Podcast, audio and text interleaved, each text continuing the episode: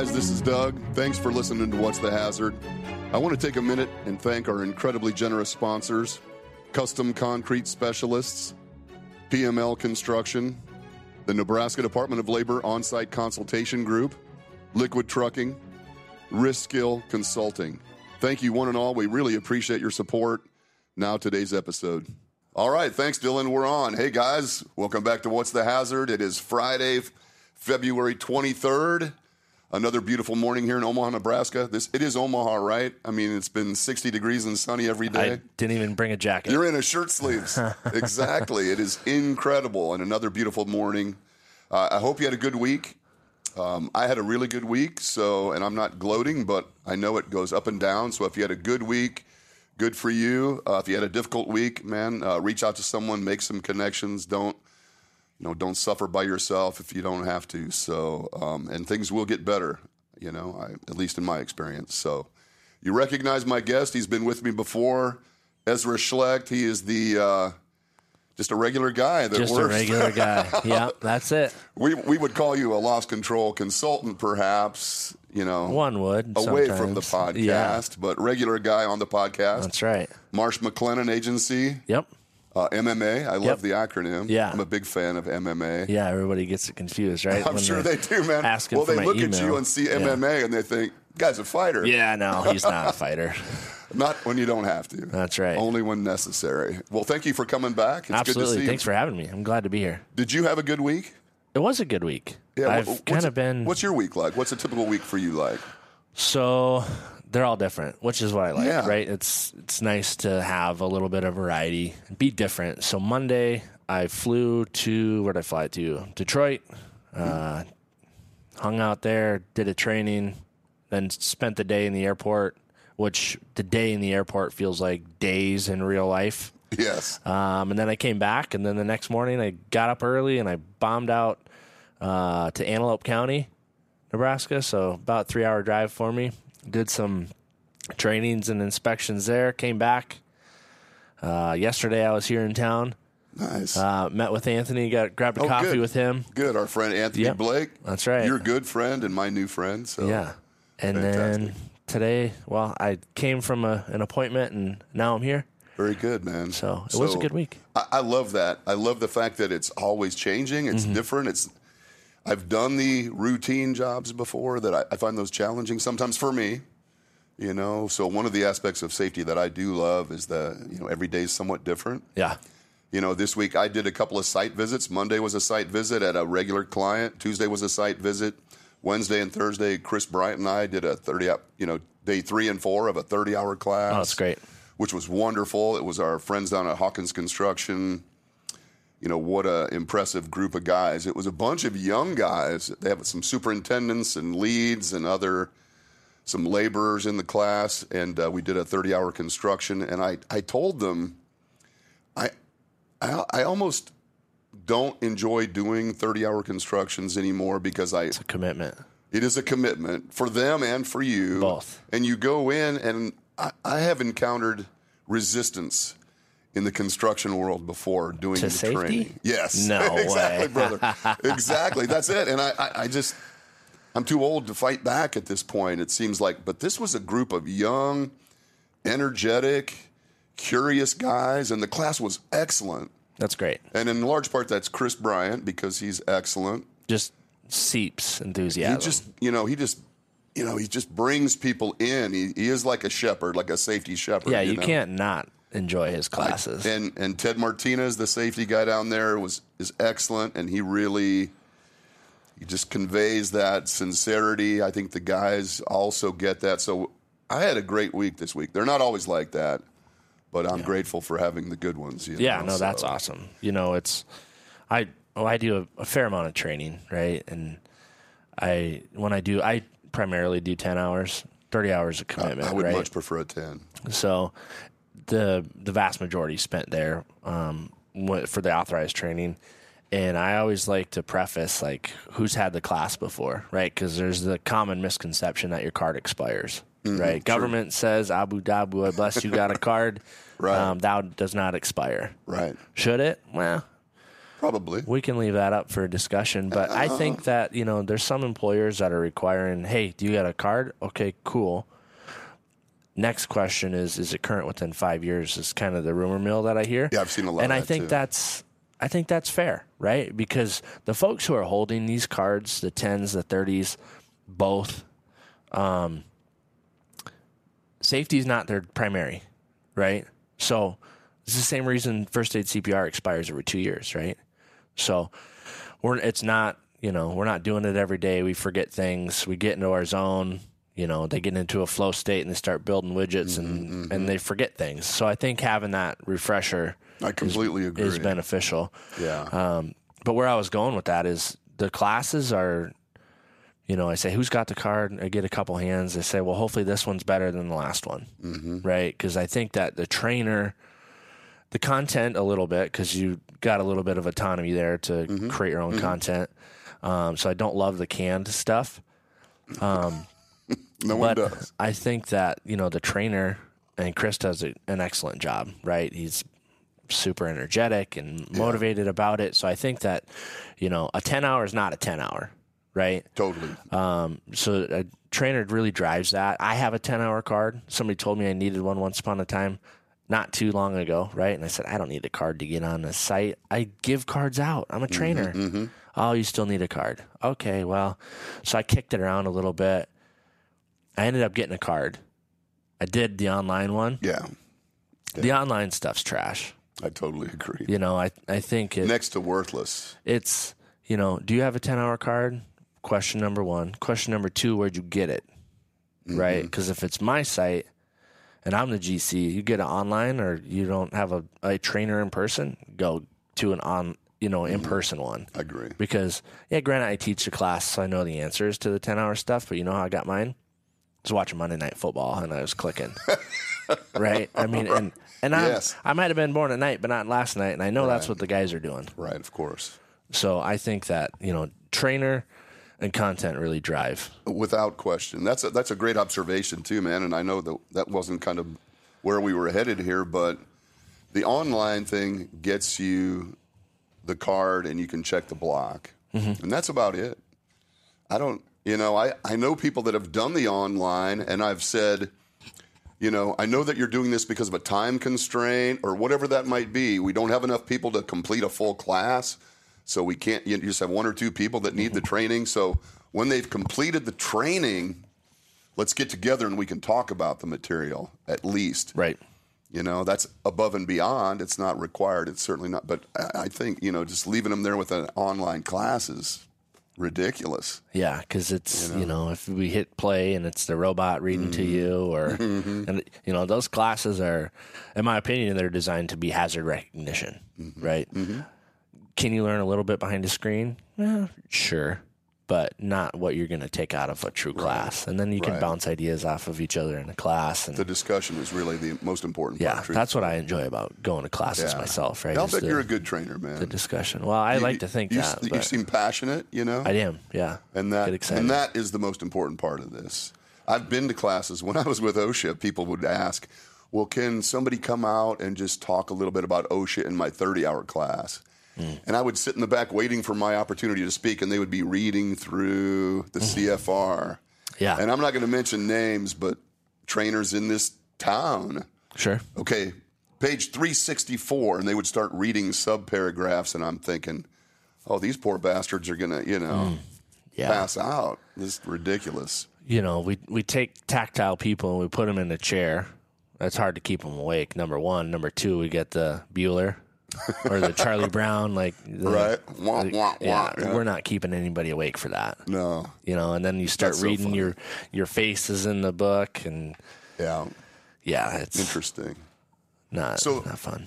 Sounds like you had a good week. Yeah, it was a good week. Good man. And so, I know you got some things that you want to talk about. I've got some questions for you. We can save till the end. Yeah, that's, that's What's going on? So what's, I what's on your mind?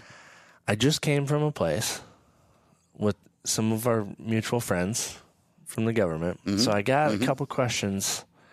Um, and you having been, Oh, you're asking me questions? yeah, I oh, got. shit, I, we're man. flipping the script here.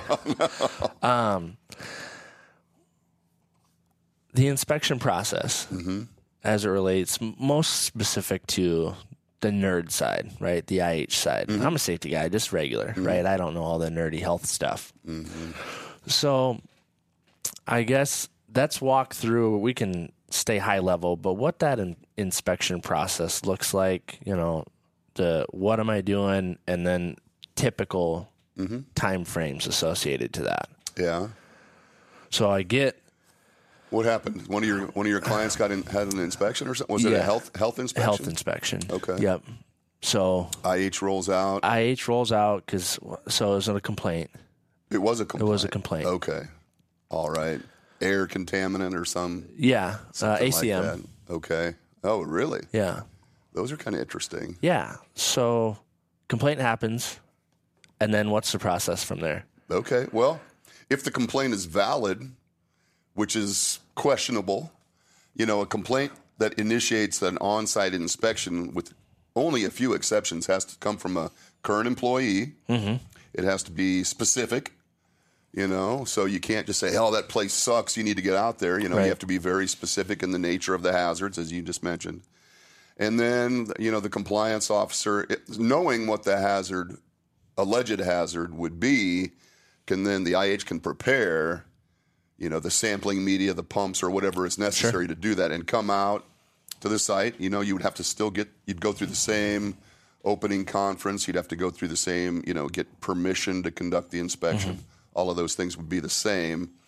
And then conducting the inspection would just be a matter of identifying where that where the alleged hazard is located, um, identifying people that could be sampled. You know, they have to do.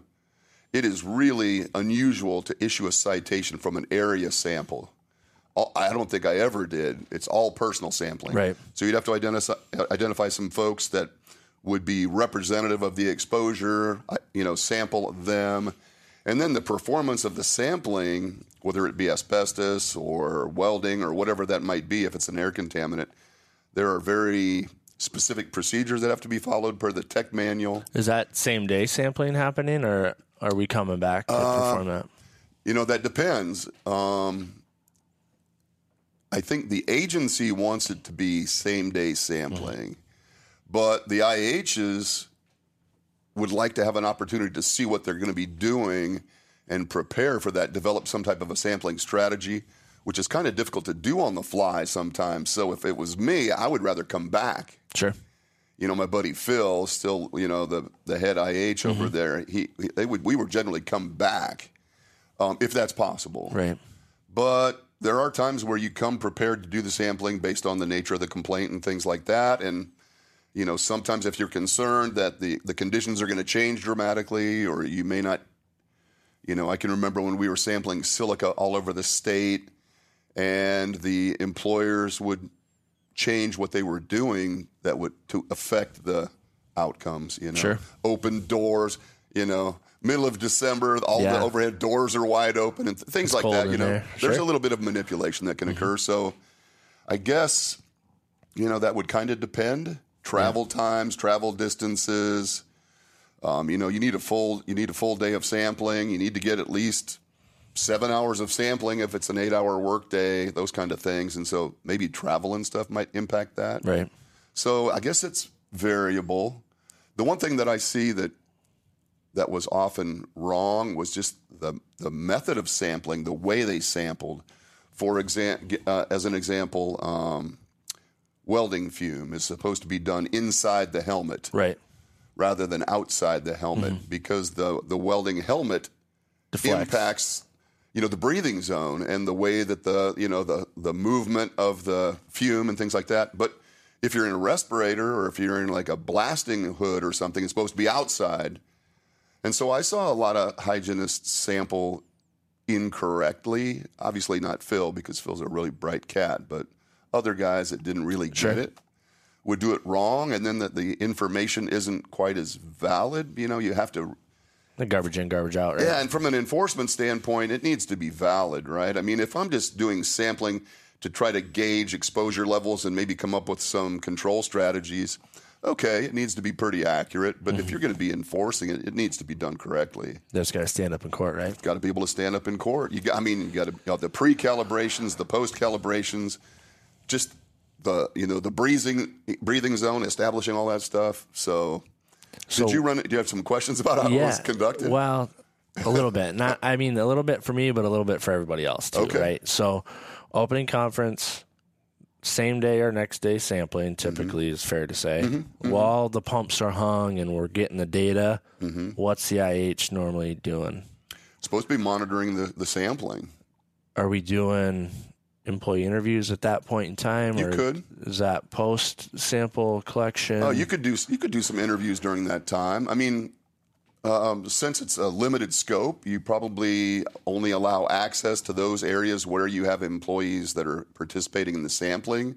I used to, you know, you're supposed to check regularly on the sampling to make sure the pumps are running, to make sure Right. that they haven't tampered with it, or, you know, I used to put samples on people and pumps, and then I'd come back out and they'd have their sweatshirt on, and now the sampler was covered, and the, the you know, or my pump had stopped, and now all of a sudden, you know, this the data I'm going to be getting could be questionable, you know, Right. so you got to stay on top of that.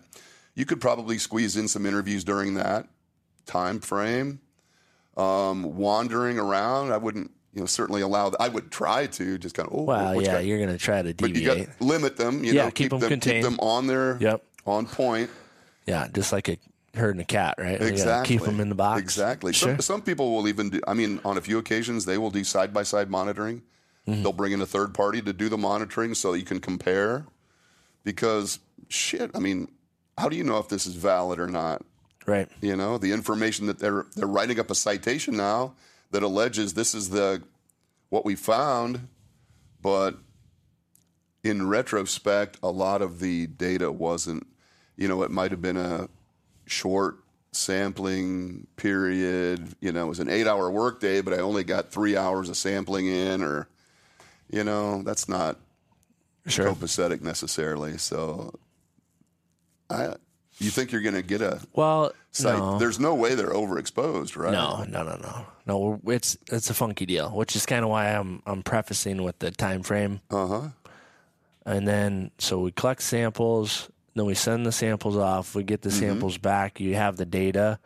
Do you bring the data in, and then at that point, would you do a closing conference, or at, at what point would you do that? Yeah, I would need. Yes, you would wait until you've gotten your samples back, and they go off to Salt Lake City. You know, the laboratory for OSHA is in Salt Lake City, and they run slow. They're always behind. The government running slow. Yeah. Wow. Imagine such a thing. Yeah. you believe I mean, it? I mean, we were running up against a six month statute on, at times, Yeah. waiting for samples Sure. to come back if they were really. So you on that six month before I forget, sorry, Doug. yeah.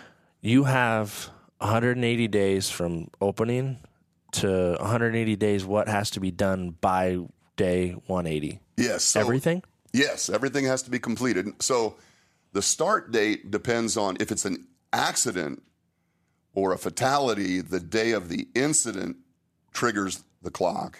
okay If it's a like what you've just described a complaint, yes, that opening conference day starts the clock. And then you have 180 days to complete the investigation or inspection, whatever it is, do your sampling, get your analysis, evaluate what you've got and issue citations. Bring it back to the supervisor They've got to, yeah, they've got to be reviewed, get signed, and issued. So you will have had your closing conference within 180 days. If it Mm-hmm. Exceeds 180 days, the statute has then been we got a exceeded. problem Then there can be a problem with that. Yeah. So I wait on my sample results from Salt Lake City. I get those back. I do my calculations. Mm-hmm. Those are always questionable. You know, did, did you do your calculations correctly? Again, Phil, no problem. Anybody else, I'd question it. I'd Sure. want to see the yeah, yeah. calculations, you know? And, um, which is, I, I found lots of mistakes in the calculations of some of the guys that worked for me at times, you know? I mean, not, I'm not casting aspersions well, or, i mean we but it's miss part a of the decimal process. or we- Yeah, man. something happens sure miscal- uh, some people don't know how to do the calculations. yeah they calculate frankly. wrong time They calculate it wrong, and so averages or but, but now I've if I've got overexposures, yeah, then I do my my closing conference and say, yeah, we're gonna I'm proposing citations for this, this, and this. Mm-hmm. knowing that I got overexposures, and then there is a a confidence level that you know. So I've got this number back, and it has to be within this upper and lower confidence level in order to issue a citation So if it's because Point zero variable. There's variability to all sampling, right? So yeah. So if it doesn't meet that, for example, like with there's a standard analytical error that accompanies any sampling. There's variability in it, and like with noise, if if the sampling came back at well, in order for me to cite somebody for not having a hearing conservation, they had to be at 66% of the dose. 50% dose triggers hearing conservation, but in order to cite you for that, you had to include that analytical error component. So I couldn't cite you for being over the PEL unless you were at 132% dose sure. rather than 100. So the OSHA guy has to consider that as well. So there's a lot that to be considered, and I would always question industrial hygiene work, even Phil's, even though I know ah. Phil does it right. Right. But you need to question it because there's a lot of opportunity for mistakes in there. Right. But your guys aren't going to be over No, to asbestos. so this We're- is- are we alleging a, an exposure that happened in the past? Yeah. So as as we know, construction starts. We come in, we take care of business, and we're gone. Right. Mm-hmm. We close up mm-hmm. shop, or this project's done. Now what? Now there's nothing to sample. Okay. So I get my complaint in as a CSHO. I have to process it. You know, supervisor. Here, you're bit not busy. You go do it. Right. I go out there and I say, okay, opening conference happens, and they all look a little bit different just based off the person, Of right? course. Always. So opening conference happens, um, and then if I don't have a site to go to or any samples to take, what would my steps look like then? Uh, there was nothing to. Yeah, th- so I'm trying to reconstruct something that happened in the past, and there are ways that OSHA has to do that. I mean, so for example, if I was looking at things that have might some might have some kind of a biological exposure indice, you know, something that could be in my urine or hair or something. It's almost like a drug test Sure. if there was a way to it, like exposure to carbon monoxide, we used to have a calculation for that. If I could get your carboxy he- hemoglobin levels from your blood, I could back calculate that you were likely overexposed or something. You can't really do that for asbestos. You know, I don't not that I'm aware of. Right. So you're trying to determine, you know, what was the. I mean, I might be able to get a bulk sample and say, yeah, it's positive. Uh, but even that's questionable because who? How do I determine that was the material that you were even exposed to? It's kind of wonky. So then at that Sounds point, like bullshit to me, man. so then at that point, would you, hey, let me just do an employee interview real quick and uh-huh. and then be done, I'd right? probably do an employee interview. I mean, the only thing that guys ever got cited for in the rears like that, if I can say that, you know, in the in the past might be and you can't really establish an overexposure. There's no way to do that truthfully. Then I'm you might be able to cite something like, well, you didn't do the initial sampling. And some of those you know, the, but that was done, and we know that. the initial sampling was done. Oh shit, man! There's nothing. We're wasting our time. Yeah, waste right? of time. Total, So total waste of time. we're we're almost to month Three, month three. we're waiting for some feedback. opening ins- opening conference. Hey, what's the scoop? Ah, site's done. We're packed up and gone. Mm-hmm. We leave. Now we're requesting employee interviews. So now this complaint came in after the no, the complaint came, triggered the inspection. okay, but I mean, but the job was done at that Job time. was well by the time you know we we divvy it out in Uh-huh. five days. Mm-hmm. It's done and gone. By the time the compliance officer rolls on site. Yeah, Okay. To home office, right? Oh shit, man. And then and then what what should I do? Opening conference, so it's closed up. Okay, employee interview, closing conference, same day. See you later, alligator. Yeah. Right? Right. Right. What is that how you would do it? Yeah. Not I mean, there's a. I mean, so these are non-asbestos guys, obviously, alleging that they were exposed to as, or this complainant is alleging that. But so the only thing might be, I, I don't know how what you could cite potentially training or some bullshit Wow. like that, maybe or something. there's always something to cite, right? you Whether might it's be able going to stand up in court like or not, that. it's Yeah. different, right? But Yeah. I'm just, I'm scratching my head why it's Why it's taking so long? Yeah. Well, it probably got buried in the pile. You know, I got nothing.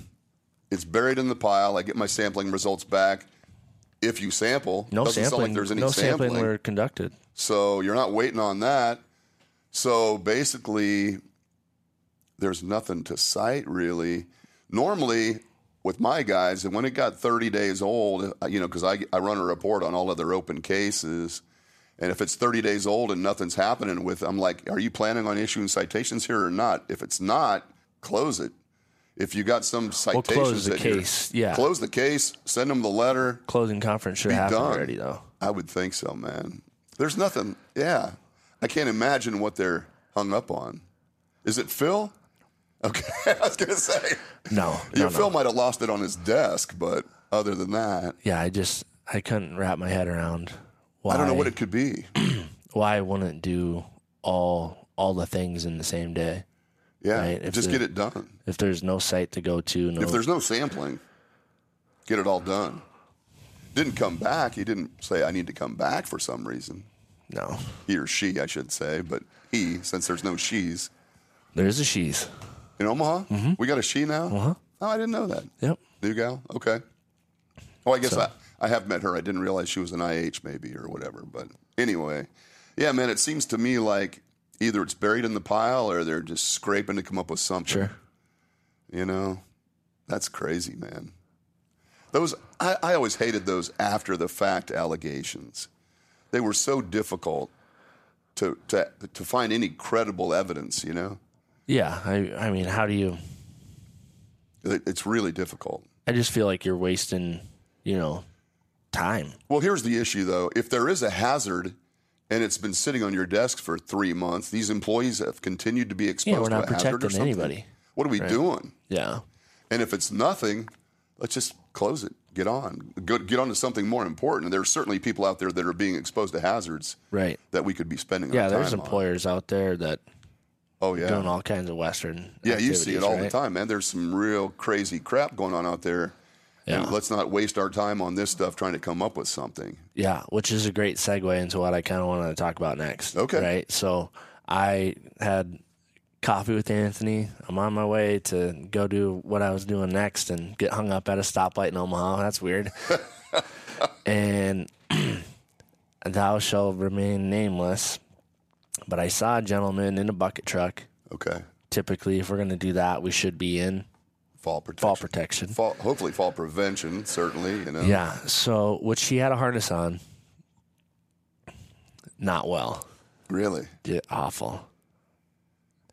And you know, some of those things, you know, me, I'm not a CSHO, right? So I just sometimes I turn my blinders on. Sometimes Yeah. I have my eyes open because I'm like, oh yeah, I need a photo for a class, like Right. so it's not right. photos. Absolutely. But you know, having fall protection, I think is important, right? And recently you talked about like, oh, you know, do do it differently. Well, I'm I'm bored with that, At least The- for the paradigm of what we're doing. right? Which is But easy. if you're using fall protection, use it correctly. Correct wear it correctly and like Mm-hmm. i don't know if that comes back to training or the guys are lazy or all the above um, but certainly training can be improved right we can do Mm-hmm. Without question. more frequent you know and then getting those harness inspections done that this one didn't look like ever you Mm-hmm. know for a while what i could see right Um, Did you stop? Were you tempted to stop and say something? Sometimes that's well no pointless. I mean, they were, you know, everything was on the ground, right? You, we were just in it. You could see it, and we're up Okay. here on our, like a little kid wearing a, the chest strap on his backpack, you know, and He's got his top button button. yeah, and it's like draping off of the shoulders, Oh kind of. And I'm like, if you got into a fall, like it's not gonna be pretty. Yeah, it's going to right? mess you up. Yeah. So, um, but I stay in my lane. Usually, I don't correct. yeah, You know, that's a tough one. um, sometimes even when I'm on sites, right? If I'm walking with the the GC or the the sub, and if sometimes I'll say, if you know, if it's like, hey, you know, maybe, you know, I always encourage them to say something to their guys. Once in a while, I'll say stuff, but. Um, so I think training can be improved, right? Without I think yeah. that the kit that we use can be improved. Um, I just did a, a talk over at the Alamo Drafthouse for some guys not too long ago, and it was it was all around fall protection. And they introduced me. They're like, "Oh yeah, you know this Ezra, blah blah blah. He's a he's an OSHA lawyer." And I'm like, "Oh, time out. he's just a regular guy, right? He's just a regular guy. Um, certainly can do billable hours like a lawyer. Yeah, maybe my price won't shock Uh, yeah. you so much if Right. you think I'm a lawyer. Yeah.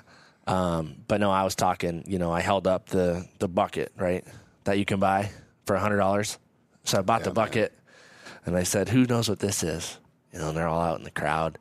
A couple guys raised their hand. I'm like, you know what this is? I said, this is trash. Mm-hmm. Don't buy it. I said, the only good thing in here, I ripped the lid off and I pulled out the anchor. Mm-hmm. I said, is this. The rest of it's garbage. Don't buy it. That's a good. You that's know, good advice. brand be danged. I don't care what brand it is, right? That the bucket systems are they're yuck. I agree. Don't do it. Yeah, I totally agree. Sometimes a harness might be okay, right? If if you want light and fast and simplistic, and I use air quotes when I say that because Yeah. putting those things on are, you know, they get twisted and you're upside down Mm-hmm. and backwards, and you don't know what's what. Um, so sometimes maybe the harness, but that the rope grab and all that, Mm-hmm. goofy. And I said, who knows how long this rope is? How long are those ropes? Standard in the bucket, fifty feet. Is that right? Yep, Okay. 50 feet. And then, you know, like I do with all my stuff at home, owner's manual, trash, right? And I said, I pulled it out and I said, do not throw this away. You guys need this. I said, how much stretch is that? 50 foot rope, I have no idea. one per five. Is that right? Yeah. So 50 foot rope is going to stretch five feet. No shit. Yeah. Oh my god, man! I didn't That's know a that. lot. That is right? a lot of So stretch. that's five foot That's that you have to add into your calculation. calculations. Yeah. Right? Nobody's doing that. No, those guys are running that thing all the way out to the end, and they're walking around on it. Yeah. you know, Yeah. They tie a knot in the end or something, and then run. yeah, they just pulled a pulled a hand grab all the way out to the end, so they can walk around and do whatever they want, right? Yeah. And then including fall all the way to the ground. Yeah. There is a a roofing contractor local here that has a commercial on television, shows a bunch of their guys working and coming down off the roof and stuff. And I'm seeing harnesses and ropes and things all being used, in my opinion, incorrectly. And I just laugh. I mean, you know, maybe good for them for trying to even show fall protection in one of their commercials, but when I worked for OSHA, my former boss, Bonita Winningham, used to have me call companies that had advertising. for media referral. Yeah. Well, and they weren't even, I mean, we wouldn't, you know, there is that six month statute. So we have no idea when and where that commercial was filmed or whatever. So it, enforcement was really difficult, but she, she would still insist that I call them and point out to them that their commercial showed a bunch of unsafe and non compliant activities. And they'd like, who the hell is this? Yeah. I'm like, I, I'm just a guy, just like Just Ezra. doing my job. I'm just a guy that was Yeah. told to call you and let you know that your commercial sucks, you know? Yeah. And uh, they would just usually hang up on me or something. But Well, perception's reality, right? yeah, I mean, man, Who's to say is- that? Okay, I see. probably the way they do it. XYZ companies commercial, yeah, it looks theatrical and super cool and whatever. And then, okay, well, noted. Go find them. Right. Then you, see it in real life. You and it's a mentioned that media referral. That is really an interesting comment because we on Monday mornings when we would come into the office, you know, usually on the weekend there'd be some local piece about some project or something, and there'd always be a picture in there that was full of violations. Hmm. And Oh, but Bonita used to cut those out and hand them out to the guys and say, "Go do this, go do this, go do this." You know, so I used to tell all my friends and now clients, don't do pictures. You know, don't have your company logo on your shirt standing on the top plate of your step ladder Yeah. and smiling. You know, because Yeah. they're Or- coming out. Or if you are going to do those things, at least loop in the safety guy. yeah, no You kidding. know, I mean, right? because even if, even if, and I don't condone this, I want you to fix it on the front end. Mm-hmm. But with, you know, you can do some wild things on on the back end, Mm-hmm. right? So, you know, putting extra straps on respirators that Oh my you know what I mean yeah, that that yeah. Mm-hmm. weren't on in the first place. You can fix that in in post. right? Oh, you probably fix a lot of that stuff now. Um, Yeah, which I don't I don't condone or recommend we do that. But if we're trying to maintain that So perception being reality, like, hey, let's make sure we're doing the right thing. Number one. But if we're not, bringing somebody in to at least screen those, Yeah, so we don't look. like you know the movie people that are you know portraying Navy SEAls usually bring a Navy SEAL in to comment on the. You know what we should do, them. man? Yeah.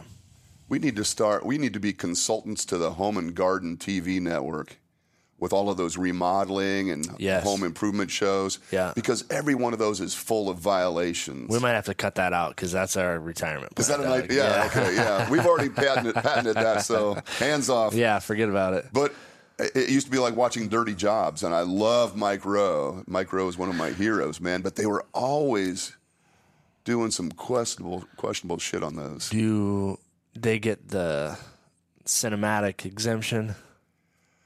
Oh, there's probably been some higher level negotiation. Yeah. I wouldn't be surprised if there wasn't a little, you know, quid pro quo or something Sure. going on somewhere. But hey, I they need shouldn't. my shed remodeled real quick. Yeah, yeah, no doubt. Yeah, the assistant secretary never has any doors that don't close or whatever, you know. But it's interesting, man. So yeah, the fall protection.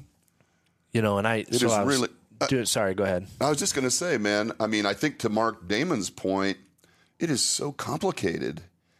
You really can't leave this to your employees to be the. They're not competent persons No. typically, right? You know, the e- the easy part of fall protection is commercial construction. That's Much easy, easier, yeah, right? Because it's usually the same time and time and time again, Mm-hmm. right?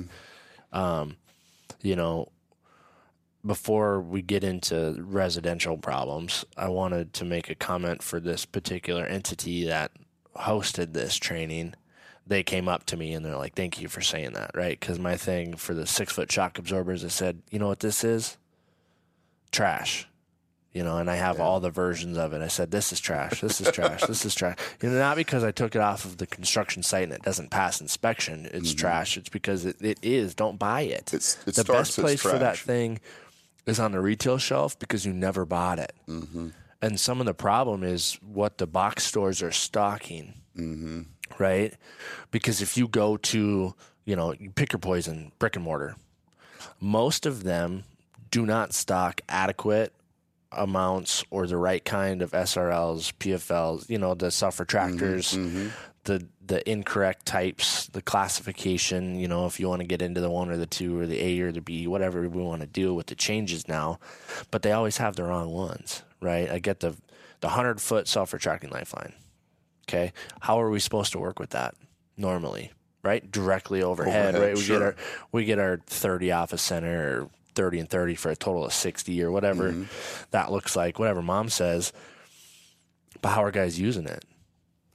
HLL, Yeah, right? They're Right. walking perpendicular with it. They're not working underneath of it. that's true. So it's not leading edge rated and problem, right? Right, right. So, you know, we're stocking the That's wrong stuff or we're not educating people like why is this lanyard $300 and this lanyard is 30? dollars Mm-hmm. Well, if I got 50 guys to outfit, $30 looks a lot more appealing Yes, than $300 a pop. no doubt.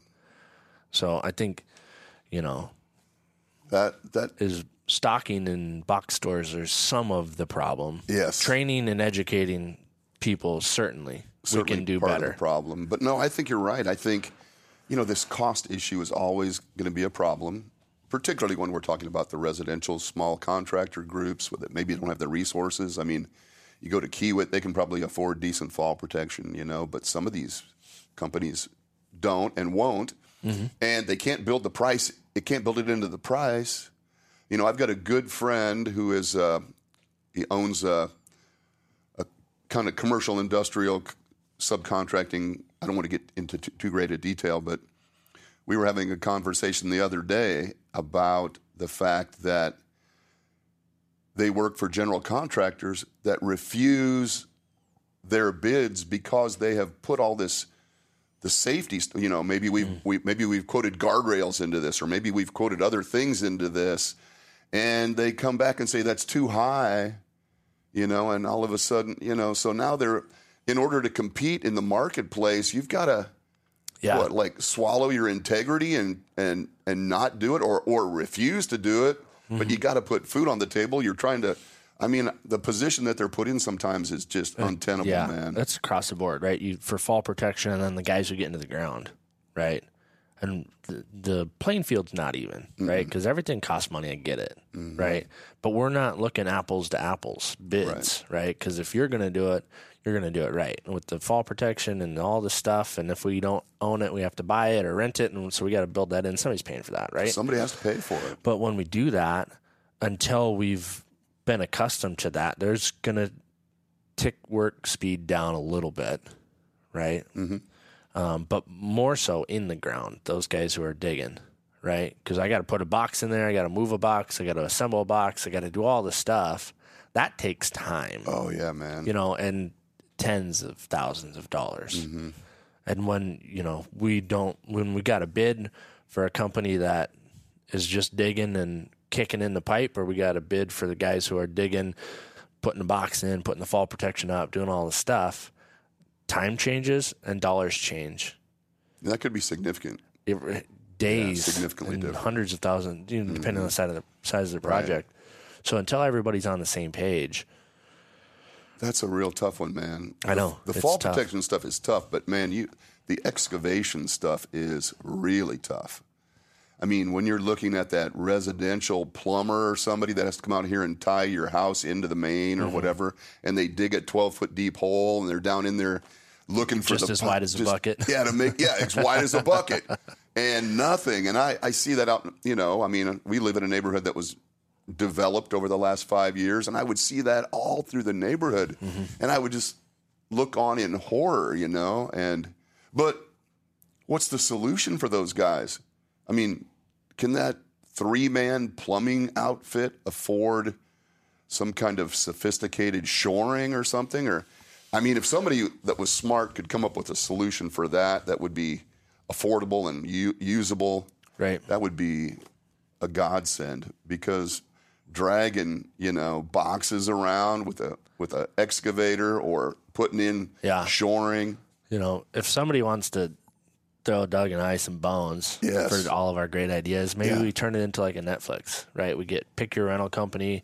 Hey, you know, based off the size of your outfit, you know, you pay us, you know, X retainer fee and then a monthly installment of blah blah blah, and we'll we'll hook you up with what you Mm-hmm, need, right? So then it's kind of a, a flat fixed cost, and they can, I don't know, Maybe deal with that cost a little better.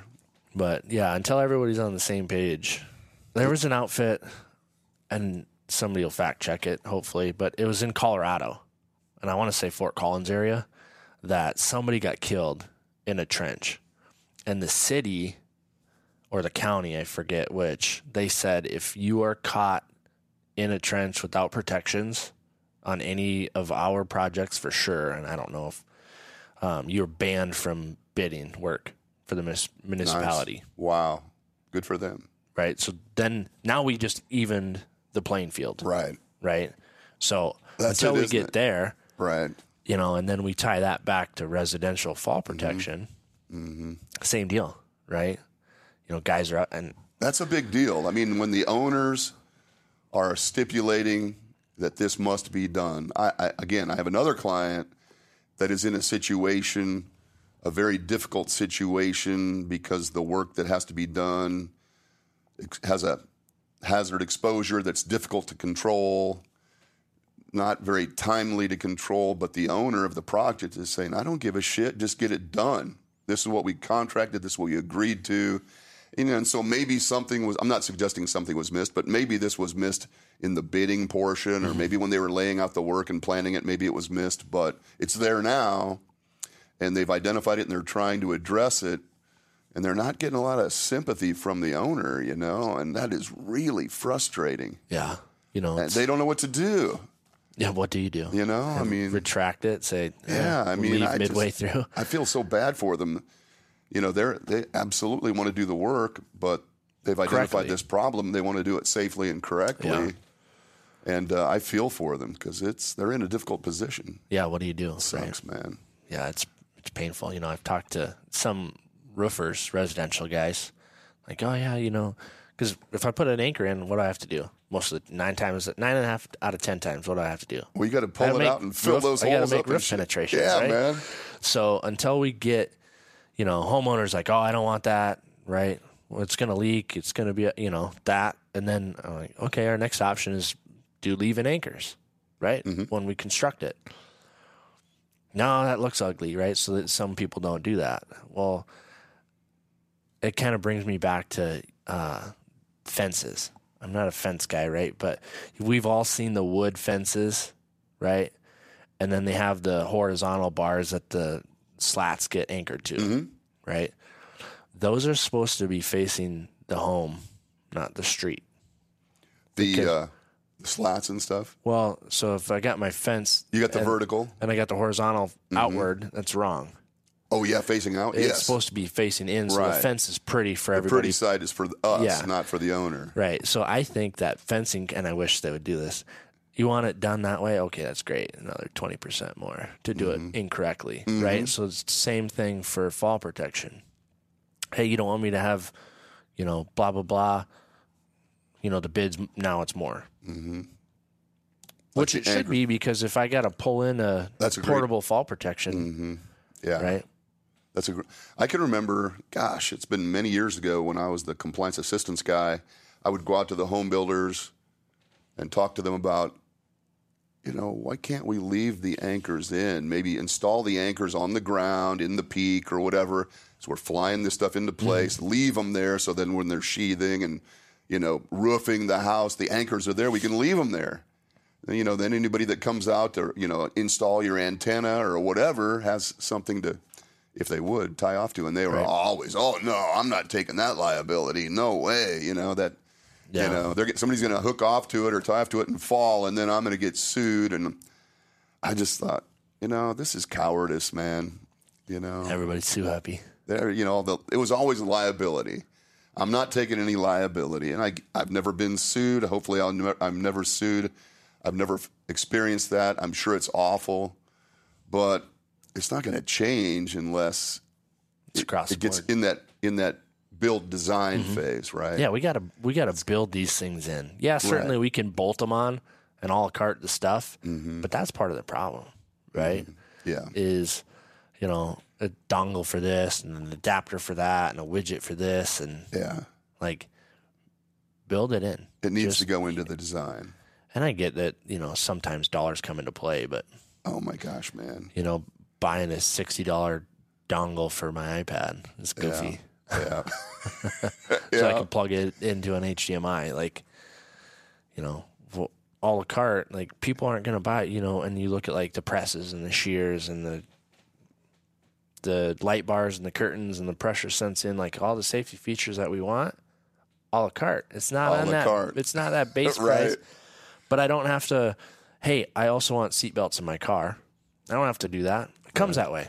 yeah. Why can't the things come that way? The automakers kind of get it. I mean, the automakers actually realize that their drivers aren't going to get any better. In fact, they're probably going to get worse. And so we've got to build the cars, you know, and I think Todd Conklin told me this, but we're not building these cars not to have accidents. We're building them to survive accidents because those dumbasses are going to have accidents. Yeah. And there's nothing you can do about that. My proposal was that at least 50% of the driving Americans need to have their licenses revoked and not be allowed to drive because Well, I'm a big proponent of that. we and- give them away like training, like you know, every yeah, you know after. Well, you guys were kind of talking about it on the last podcast. I think after a certain point, we gotta, you know, or no, it was a different podcast. Sorry, Doug. Um, but after a certain age, you know, then uh, you know it's ever, a frequency kicks Yeah. in, right? After age, you know, 45, it's every right. every five or ten, and then it, you know, whatever that looks like, I don't know. But I'm a big Right. advocate for training and I think so, retraining, and Yeah. you know, This is one of, I was going to ask you about your pet peeves. You, do you have any other safety pet peeves? I'll tell you mine. Well, somebody calls me and says, "How often do I have to do this training?" And you look at the OSHA regulation, and if you're willing to go through the regulations, most of them give you a training frequency. Not all of them, and they're not all the same. You know, it's very inconsistent. But okay, this one you have to train initially, and then maybe if there's some red flag that goes up, or this one's annual, or whatever. Mm-hmm. And I'm like, You know, I think the frequency should be, be based on the, the hazard and the relevance to your workplace. Like you guys do a lot of confined space entry, train every quarter. Yeah. That's a high risk activity, Absolutely. you know? Train every quarter. Well, does it say I have to? No, it doesn't. Yeah. It says train once. It doesn't even say train annually in the confined space standard, I don't think. You know, Bare know? bones. Bare Like, bones. Why what are we doing here? Yeah. My my answer to that when I get asked that question, how often do I need to do this? It just I don't even normally I just leave it annually. Period. Uh, Well, it makes more sense to Do people. it do it initially and do it annually, right? New hire and then annually. Yeah. And then, you know, at, at the minimum, right? You know, you look at first aid CPR, two years. Because Yeah. people forget. Yeah, or no it's doubt. not you know part of their everyday right as an instructor my question was how often do i have to have my card well if i train classes that's sufficient and i don't ever have to re-up my card as a trainer Since you're going through the material Right. regularly. Okay, Yeah. that makes sense. which is why i shouldn't have to have a 10 hour card if i'm a trainer no doubt, right man. Right. um, but when I do when I do that, and you know, most specifically in my stop to bleed classes that I put on, I say, "You're gonna do this." I don't leave it up as an option for you to do Mm-hmm. hands on. Like it's part of the curriculum. Everybody's gonna do it, right? We're Tourniquets gonna, and stuff We're gonna tourniquet, wound pack, Mm-hmm. occlusive dressing. You know, all this stuff. You're doing that? Mm-hmm. Uh, that- Yep. Good for you, man. That that is a really important piece of information. Everybody should have that. Oh, yeah. class. It's great. Good for you. you know, and I say you're going to do it here, right? I don't leave it up to you know because you get the shy folks, Mm-hmm. Go and then home you and get the people who talk to, oh yeah, yeah, this and that, and then you get that that stuff in their hands, and they're the worst right, with it. right. Um, but I make people do it because this is the last time you're going to do it, unless you do it for real. Until you actually need it. Right. Yeah, That's a great and point. if you don't build that, at least that one rep muscle memory, Mm-hmm. you're gonna have no idea, zero less of an idea than you know, because you forget. You get nervous. You know, everybody fight, fight, flee, freeze, and you know everybody handles situations a little bit differently. But if you've never done it before, you know it's not going to be favorable it's not going to be good. Yeah. So totally drilling agree. that, anything that is done under stress or duress is going to go to shit unless you've practiced it and have it really Yeah. thoroughly, uh, you know. that's why shouldn't say it too loud. But you used to be able to haze people when I was in the Marine Corps. Mm-hmm. Can't do that anymore, right? And there's but there's a purpose behind if it's it to done, some degree. If it's done correctly, right? There was purpose behind it, Right. Right? Because you can only replicate so much to, you know, Right. wild things happening, Right, right? right. So doing it and drilling it is one way to do it, right? Confined space rescue. We hope that it never happens, but if you've only ever sat through one class or watched one video, maybe. Are you going to remember Mm-hmm. and then to something's do? going to shit in that space, and now we've got to get that guy out. Yeah. Well, I've watched this with my clients come apart. even in a controlled training setting, Mm-hmm. right? You know, if you poke the bear a little bit and everybody kind of gets a little bit, you know, juiced up, feed them some coffee and get them get really them, get 'em hyped a little and- bit juiced, and Yeah. then you know we start, you know, we if we don't focus and slow everything down, and people start yelling and getting frustrated, Mm-hmm. and they forget what they're doing. I, I totally agree. I mean, it's even like the uh, emergency action plans, you know, the tornado shelter, the evacuation. You know, you remember what those were like, man. Okay, we're going to do a fire evacuation drill at two, and the alarm goes off, and everybody's, you know, finishing their coffee, grabbing their stuff, walking to the, you know, talking to their friends. Got to stop and use the bathroom first. Right. And I, I just watch those and think, if this ever happens for real, we don't have a chance. Because it's so, it, you know, they don't put any effort or consideration into the drills. You know, the, like you were saying, like in the like in the core, like the drills need to simulate reality to the degree that we are capable of doing that. Yeah. You know, I mean, my buddy Jim Steele down at Airlite Plastics does a thing, or at least used to, where they would set up scenarios out in the plant. They'd have a guy like down on the ground. They would simulate maybe so, like an accident had occurred or something. There'd be a an index card Sure. on his. This you is what's wrong. Yeah, I've had a heart attack, or I was hit by a forklift, or whatever. And then you know they would wait until the first passerby would see that and hopefully initiate the Sure. response to see what happened. And usually it would just be Yeah. total Oh, cluster. You know, Tripped and fell. what are you doing down there, Yeah. Tommy? Wake up, man. You know, just Yeah. just. I mean, I think that's we're going to get what we deserve sometimes. You know, Yeah. unfortunately. Do you have any other pet peeves? Um, I think for Things that me, really drive you crazy. It doesn't have to even be safety, man. Oh, there, there's a couple things, you know, safety related, like not wearing Fall Pro correctly, having the wrong stuff. It's just like The there's- laziness There's no that. excuse anymore, right? Um, but the biggest, I think, the biggest, there's probably no safety glasses. To me, that's a non-negotiable, right? Like Yeah. it's easy to put them on and wear So 'em. easy, and they're so comfortable and Yeah. useful now. you know, if you buy the three dollar ones or you buy a three hundred dollar set or anywhere's in between, right? Like that's non negotiable. We shouldn't be doing much of anything without them on. Agreed. Um, and then the phrase common sense. It's common sense. right.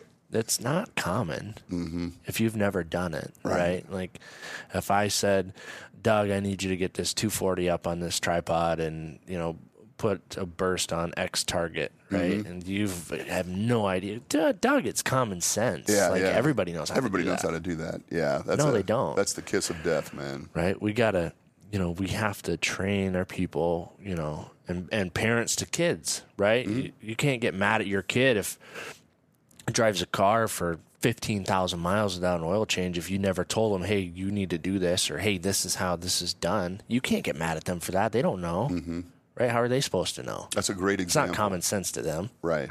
So I don't, I don't like the phrase common sense.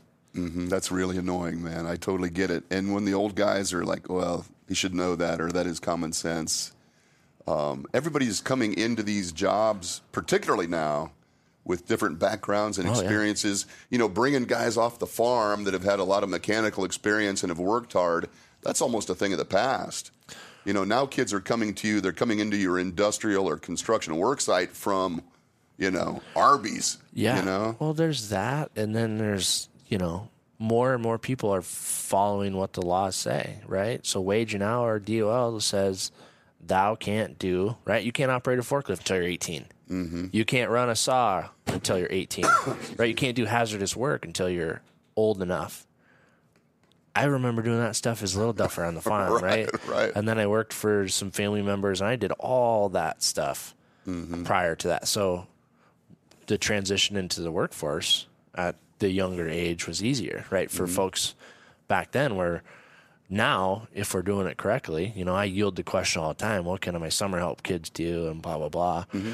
You know, well, if we're doing it correctly and we're not letting them do that, they're coming into the workforce with less practical hands on mm-hmm. experience. So common sense is not so mm-hmm. common, Yeah, right? that's correct, man. so that, that, That is a me. that's a frustrating cop out.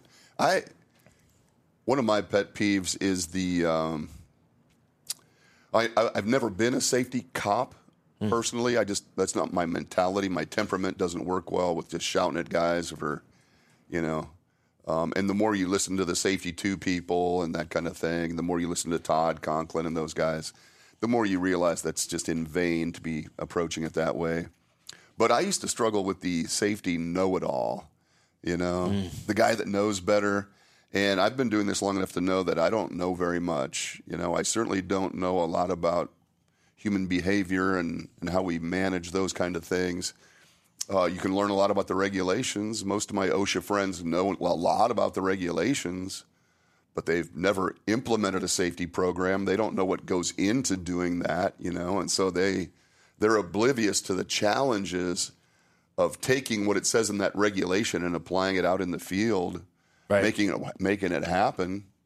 You know, that Yeah. is really I really have a lot of respect for people that actually apply that well out in the field. It is really a skill, you know. Yeah, the more you know, the more, at least for me, this is how I look at it. The more I know about safety, the more I realize I don't know about safety, It's so vast. right? You can't know everything, Mm-hmm. you know, and I've been to, I couldn't even tell you how many trainings, right? Mm-hmm. Classes and webinars and all this stuff. And then, you know, you forget stuff and then you retake, a, you know, a different version or another class. And like, oh, yeah, and I remember that, right? So you're always relearning, which I think is important. Mm-hmm. To your point do. about the 10 hour, repeating the 10 Yeah. hour, man. I think it's important to relearn that stuff. You know, because you forget, right? Where, where, where do you go for what kind of resources do you use? Um, Are you? A, do you like to read? Do you go into the books and read Oh, I- about if safety? it doesn't have pictures, I'm out. Pictures, I'm just kidding. classes, Um, I, I podcasts. What do you? What do you? Where do you go to? I mean, you're a, obviously a curious guy. You want to learn more. Yeah. Where do you get that so I information? I subscribe to newsletters. Excellent. Now, do I read? I would say nine out of ten of them just get un, unread, so that bubble goes away, and then they go to the trash. Uh-huh. Um, but I subscribe to those, and I'll kind of go through those when I have time. And then there's a few entities out there that are always pushing webinars, Mm-hmm. so I'll sit in on those if I have time. Um, I like in-person classes. I do too. Um, so I'll try to go to those. There's a few bucket list items that I got that I'm looking to do um, to to learn more. Um, I'll do some podcasts. Um, a lot of the safety podcasts out there. Um, I'm not saying that because I'm here on this one, but this is my favorite one that talks safety. Um, just most of the other ones are. It's all based around like ads and this product, and you know, or you don't. I don't learn anything yeah. you know they're they're recapping uh, whatever or they're trying to sell a product or um, and then for me some of podcasts are like if the person doesn't get me like if i don't Mm-hmm. enjoy the way that they're talking about something I'm- out on it Yeah. right Yeah. so I, I told. Yeah. If it's not not in that whatever your comfort zone is for conversation or something. yeah or if, you know i hate to say it because my voice probably annoys a lot of people too but like if their voice isn't like then i'm like ah, i don't Well, know I lost half my viewers, yeah uh, I, I got that going for for, you they they checked out already. Yeah. um but i'll listen to like coaching and leadership podcasts. I just i was fortunate enough to go to a conference not too long ago and i listened to this guy's name's jake thompson he came out and he's like a motivational speaker he talked um, so i listened to his podcast they're really short clips um, Nice. you know, five to 15 to half an hour. So you can do it. Um, you know, the five minute one you could listen to if you're in your ice bath, right? Which I do the plunge Mm-hmm. Do too. you? Yeah. Awesome, so bro. I don't have the, I'm not as extensive. I don't have the regulator. So it, it Uh-huh. Just varies. damn cold. Yeah. The colder the better, I think. Right? Yeah. Um, so I thought that was interesting. Yeah, Uh, You guys were talking about that last week. yeah. But So you just throw ice into a bathtub or something, or how do So you I do it? bought a, I bought a like a, it's called a portable Okay. deal. It's just over a hundred bucks. Okay. Um, it, it's not insulated, right? So as we transition to warmer weather, I'm just gonna have to eat more ice. I got you. But you can buy molds off Amazon. you keep it out in your garage? Mm-hmm. Yeah. Okay. I thought I was gonna be cute and put it on the deck, and then it was cold and I didn't want to do it, and I was scared. I'm with you, man. And then the whole thing just froze solid. Yep. And I spent like three hours chipping ice out of this thing. yeah. And how many gallons is it? Do you know? Oh, it's a lot. It's like 40 by 40 by 40. It's big. Holy shit. You could fit two people in there. Like No I can sit kidding. in there however I want, Good for you. crisscross or Good spread for you, eagle, man. whatever. I'm, but I'm impressed. That's awesome. yeah. So it's Good for you. the colder the better. I I Yeah. found Yes. that it, for me at least in there, I get I feel like I get the most benefit when it's colder. Mhm. And you don't really need the same duration if it's extremely cold like that, at least from what I well- listen to and read. And, Yeah, which I don't do. Right, I'm not. but a few minutes, Yeah, You go so in for my a few my goal or- is three and a half. hmm that's a pretty. That's about right in the wheelhouse. Um, you know, I I listen to people that have done the research for me Mm-hmm. that I trust, and then I just eh, if these guys are doing, that's good enough for me, and Yeah, I'm in. that's what I do. Well, Andrew Huberman told me that you need about 11 minutes a week. That's kind of I'm on this Facebook deal, and that's kind of Mm-hmm. what everybody's like posting. Like this is what you need Yeah, that's to awesome. to reap the benefits. But uh, my goal is three and a half a day. Good for you, man. Yeah, That's when I'm home. Yeah. Yep. Let me ask you something else. So, you travel a lot. I travel a lot. What do you do when you drive? Um, I'll you are, listen to music? You like it quiet? Do you just think? I mean, what do you pray? What do you do when you're driving? Um, I do a little bit of everything, right? A little bit of music. Um, I only have one Spotify account. Well, my wife does. So like she always, if she gets on it, like it boots me off. So then I can't listen to like Joe Rogan. right. Um, Right. So I listen to him when I go on long drives because his podcasts are really long. Yeah, I like Joe But I'll Rogan. listen, I'm always current on yours. Thank you. Um, there's a couple other people that I've kind of been bouncing around with, like business and money and and leadership. So I've um, I'll kind of bounce back and forth on that. Um, That's interesting. Yeah. what the flavor is there. A little bit of music. Sometimes it's quiet. Mm-hmm. you know, I got to turn the music down so I can think or see better. Right. I, I do too. Yeah. Um, I get too much stimulation and I, I, I, start feeling a little distracted. So there are times where I'll just shut it off completely and just drive in silence. And then just, you know, just I can be with my own thoughts and, you know, yeah. a little bit more contemplative. But I have to admit, yesterday I went down to do help with this training. And uh, one of my topics was cranes, construction cranes. And I am by no means an expert so I actually pulled up a podcast, kind of a podcast, more of just like a YouTube video on cranes and listened to that for about 20 minutes. And it just kind of refreshed. Yeah. Some hey, of, I want to talk some of the stuff or... had been I'd never learned before, but some of it I kind of had kind of forgotten about. Yeah. So that was nice. I do that on occasion. If there's a subject that I need to be refreshed on, I'll do that. Right. But I typically don't listen to safety stuff when I drive. I typically listen to you know more like the motivational sure. stuff or leadership stuff or you know, I'm trying to learn learn more about um, like electrical safety. So I want to know more about electricity and power generation and things like that. So you can subject matter things that come up, and I'm like, oh, that's yeah applicable. I can kind of weave that into my approach or whatever. Oh, that's know? cool. I, there's just so much. Someone sent me recently a really interesting link to a history podcast, which is really fascinating. A lot of World War One, World War yeah. Two stuff. There's uh, some brilliant stuff. He appeared on Jocko's podcast a couple times, but there's a guy, his name's John Stryker Meyer. He's got a podcast. So mm-hmm. he was a SOG guy back in mm. Vietnam and, oh, man. and all of the countries that we the original we SOG guys. In. Yeah. Yeah. So he started his own podcast with all of those guys and they tell all of their because oh they're gosh. they're past their you know 20 year NDA so stuff. they can talk yeah and the stories I would you send that are wild yeah I can I would love to hear that. Yeah it's super neat. What a generation of guys man. Oh that that conflict for whatever reason fascinated me the most. Mm-hmm. and then and then the iraqi conflict. Mm-hmm.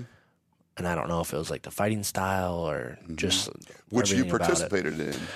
Um not oif i was in oef okay. operation enduring freedom. So i was in afghanistan not iraq. Okay okay. I was a little bit too young well i wasn't too young but i mean to get to push like in 0304 i, I missed that boat by okay. a few years mm-hmm. Was that Operation Iraqi Freedom or yeah, in or Desert like the, Storm? The, or? well, the initial was Desert Storm, right? Okay. That's like your '90s era folk, but uh, mm-hmm. like 2003, four, that's okay. Operation. Iraqi I was Freedom. working for the DoD during Desert Shield, which preceded Desert Storm. It was kind of the ramp up, sure, and you know, and and I, I mean, I'm not suggesting I had anything to do with the conflict other than I was with the DoD at that time, mm-hmm. and it was interesting to see the wheels turning within the DoD, the preparation and stuff. Sure. You know, just at what level I could see it, which was, you know, looking through the window. I wasn't in. You know, right. really interesting. I had a. I know this is totally off subject, but going back to the Vietnam mm-hmm. conflict, the war, the time. Um, I worked for a gentleman when I was with DoD who was about two or three levels above me, and he was a really good leader and we were civilians. Really good leader of civilians. He had been in the military, and he had been a POW in Vietnam for like five years. That's crazy. And this guy, nothing phased this guy, as you would imagine. Sure. He was cool, calm, and collected during anything and everything that that that world could throw, this world could throw at him, because he'd been through something that was so intense and different that the little petty shit that we all get all bunged up about. He didn't even think about it, man. Yeah. Didn't even. He just stand there by his door and just kind of take it in, watch, you know, coordinate. Real interesting guy. I, I, I liked him very much. That's neat. Yeah, it was cool. Yeah. I don't know the detail of his story. Sure. I'm sure it was. I would love to listen to that podcast. Yeah, I'll get I'll get the link sent over to you. Very you know, cool. I I say I want to, but I don't. I don't take any action on it. But it's it's on the bucket list to buy a couple of these, get a a recorder, mm-hmm. and go around to like and just bounce around to the DAVs and the VFWs and try to capture these guys' stories before they're all gone. That would be fantastic. I know I'm a day late and a dollar short to get a lot of the mm-hmm. WWII guys, but you know, and the mm-hmm. Vietnam guys are kind of trickling out too. But I want to try to go in there and like hey, sit down for an hour, or three Yeah. hours, or whatever, and just capture these guys' stories Mm-hmm. because I think that if they're you know willing to share, right? But Yeah. But I mean, having your otherwise they're gonna background, having away. served, having been overseas, they would more likely open up to you than Right. anyone else. And Yeah. a younger guy who's actually curious about it. yeah, I think that's I think that's a great endeavor, man. I think uh, that stuff needs to be archived. yeah, You know, it needs to be captured somehow. because otherwise it just history goes away. It does. right? And like those then we're forced to repeat it. Mm-hmm. Fascinating stories, right? So for their grandkids or great grandkids, for that to be digital, I think would be kind of cool. Good for you. So it's on the bucket list. I haven't done So it. those of you that are interested in that, you can send money in here, and we'll yep, get it to I've got Ezra. a Venmo for sure. We'll get it to Ezra so he can get that project started because that's an important project. My buddy uh, Steve Jordan was an OSHA compliance officer, served in Vietnam, Marine Corps. Um, so he's one of your guys, and um, he was like a scout sniper or something. I don't know the details, but he wasn't the guy that laid up in the perch. He would accompany these little squads that would go out into the bush, you know. Um, had some injuries, sustained some injuries from combat, then ended up at OSHA for a while, and uh, really interesting guy. cool. Stevie, yeah, great guy. I could hook you up with him because he's in town here. Yeah, that'd be great. He had some interesting stories and what little he shared. I can remember my relatives, my great grandfather, or my grandfather, my great uncle, my dad's uncle, were all World War II guys. And when I was a child, which is a long time ago, I would hear their stories. And you just sit there in awe, you know? Because these guys were young men when they were, they were barely men when they were doing this stuff. you Yeah. know? I was on the plane. Incredible. I, downloaded a couple of videos to watch on my Netflix. Um, I downloaded Hacksaw Ridge, which I've seen that a couple of times. Classic, great. And yeah. then I downloaded Fury. Oh yeah, the tank one. Yeah, the the flights weren't long enough to get through it, but just like thinking back on the lack of technology that they had, the lack of technical apparel that Right. they had, footwear, like all of the the controversy and the ad, adverse everything that those guys had to, yeah. you know. And obviously, the, you know, it's Hollywood, so a lot of the the fight scenes and that stuff is kind of ramped up. But you know, Saving Private Mm-hmm. Ryan, like you just look at that and you think about like how wild that is. Mm-hmm. and then like the lack of today's technology that they had. It's on. You know, It's get- amazing. getting around Yeah. in a foreign country with without a digital map. I can't even hardly get around Omaha without my I know, man. up. Without the GPS anymore, man. What? How are we doing for time? what time? Uh, I don't got? know what time we started. Oh, we're running over. We're a little bit long. Okay, man. I got one last question Yes, for sir. you, and maybe you can. I, I know this might not lend itself to a concise, concise answer, but if you weren't doing this safety thing, what would you be doing? You have a hobby, or you have another passion that might be something that you would be involved Oh, in? that's great. Um, I really enjoy the training aspect of what I do, Uh-huh. so I do like that. Um, but if I wasn't doing this, you know, I got three little people, right? Mm-hmm. Almost eight months, almost three, and 4 right? So my hobbies are my kids right now, Mm-hmm. Yeah. just because you know there's Yeah. only so much time. Of course. Um, but I, you know, I think the last time we talked, I kind of talked about shooting a bow and, and that kind of stuff. so going to actually show me how to do that at some yeah, point. we can we can do that. Maybe We'll this spring or summer we Yeah. can go over to Chris's place and Yeah. do that. then go eat some And shrimp. go over and go over to the cornbread shed That's and get right. a shrimp po' boy or something. Yeah, that'd be great. That would be great. um, but outdoor activities, right? If I Maybe guide or something. or- uh, I don't know if I'm. I'm probably not good enough for that, but that would be fun, right? To spend my time in the outdoors. There's a, a YouTube that uh, my oldest and my wife and I watch. It's called Outdoor Boys, mm-hmm. and it's just it's kind of evolved a little bit over time. But it's this guy, and he's always going camping. Um, and usually he takes one of his three boys with him. nice. So it's it's pretty neat. So that'd be great doing if you could something do that like with that your children cool. Yeah, Yeah. You know, I I tried to buy into the retirement plan on Monday. Um, I scanned all three tickets and they said, "Sorry, you got to go back to work." oh, believe me, I know. We're Uh. we're talking that same talk, and uh, I think we'll just keep working for a little while. yeah, you know what? I don't know what the odds of winning something like that is, but Yeah. I had three three chances in there to pull my ticket, and I didn't. so I'm back to work. Back to work at least for another week, man. Yeah. Well, it's been a pleasure, man. I we've actually this is we've gone way over the hour just because it's just so easy to have the conversation. That's good. The Man, information is fantastic, and I hope everything works out all right with that. that Yeah, OSHA it'll be thing fine. going on. It Yeah. doesn't strike me as as a as a problem, but it is it is frustrating sometimes. The agency can be frustrating, and gosh, I have good friends in the agency. I have a lot of respect for the agency and the mission, but just the way that the process works can be somewhat frustrating. Yeah. I think you know when when it's I'm going to keep everything close to my my chest and you know under my book only and for you know need to know basis and you don't need to know you know there's not it's not as transparent as I think that it should be. yeah, Um, you know, you did the podcast with um, Michael. Mike Rubin, Yeah, really Um, sharp guy. you know, there's guys like him that are putting the content out there for people Mm-hmm. to be like, okay, right. So the education is out there. We just got to find it. Mm-hmm. And I think we just need to figure out how how can we be more transparent. Yeah, Right. I a I great get they got a job to do, and you know, I uh, love the mission. Right, keeping people safe. I just it's it's more of a.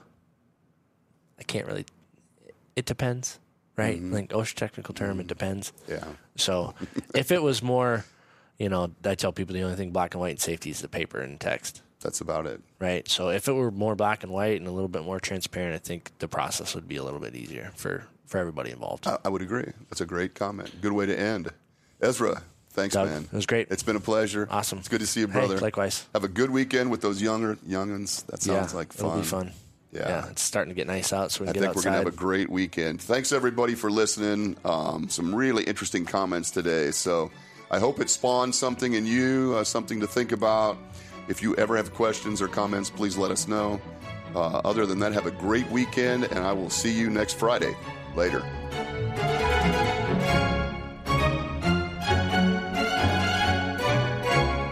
a Hurrdat Media Production.